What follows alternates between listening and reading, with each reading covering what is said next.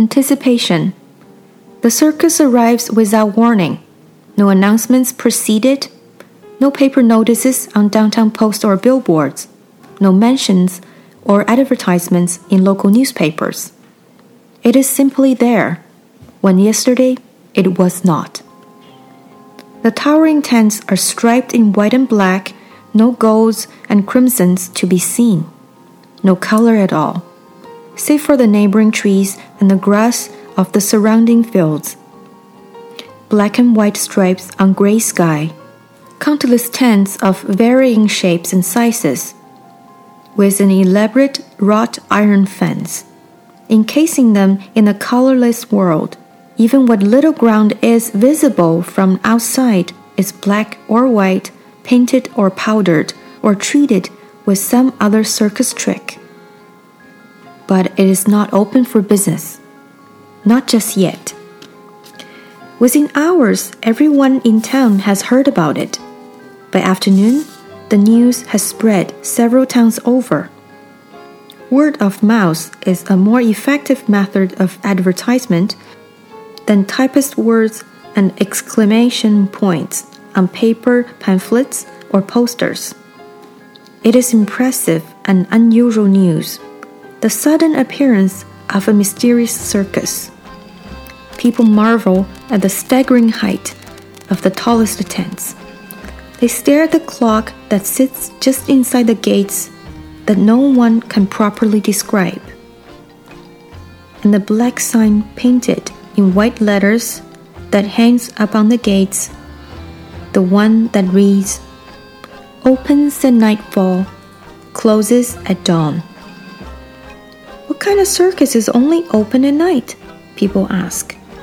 No one has a proper answer. Yet, as dusk approaches, there's a substantial crowd of spectators gathering outside the gates. You are amongst them, of course. Your curiosity got the better of you, as curiosity is wont to do. You stand in the fading light, the scarf around your neck put back against the chilly evening breeze, waiting to see for yourself exactly what kind of circus only opens once the sun sets. The ticket booth, clearly visible behind the gates, is closed and barred. The tents are still, save for when they ripple even so slightly in the wind. The only movement within the circus is the clock that ticks by the passing minute, if such a wonder of sculpture can even be called a clock. The circus looks abandoned and empty. But you think perhaps you can smell caramel wafting through the evening breeze beneath the crisp scent of autumn leaves, a subtle sweetness at the edges of the cold. Sun disappears completely beyond the horizon, and the remaining luminosity shifts from dusk to twilight. The people around you are growing restless from waiting.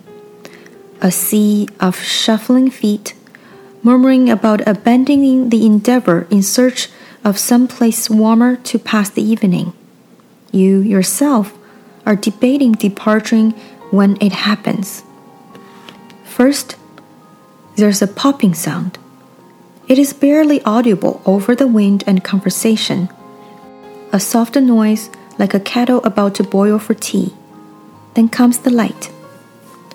All over the tent, small lights begin to flicker, as though the entirety of the circus is covered in a particularly bright fireflies. The waiting crowd quiets as it watches this display of illumination. Someone near you gasps. A small child claps his hands with glee at the sight. When the tents are all aglow, sparkling against the night sky, the sign appears.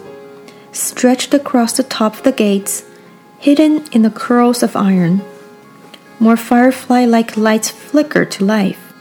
They pop as they brighten, some accompanied by a shower of glowing white sparks and a bit of smoke. Then people nearest to the gates take a few steps back. At first, it is only a random pattern of lights, But as more of them ignite, it becomes clear that they are aligned in the scripted letters. First, the C is distinguishable, followed by more letters, a Q, oddly, and several E's. When the final bob pops alight and the smoke and sparks dissipate, it is finally legible.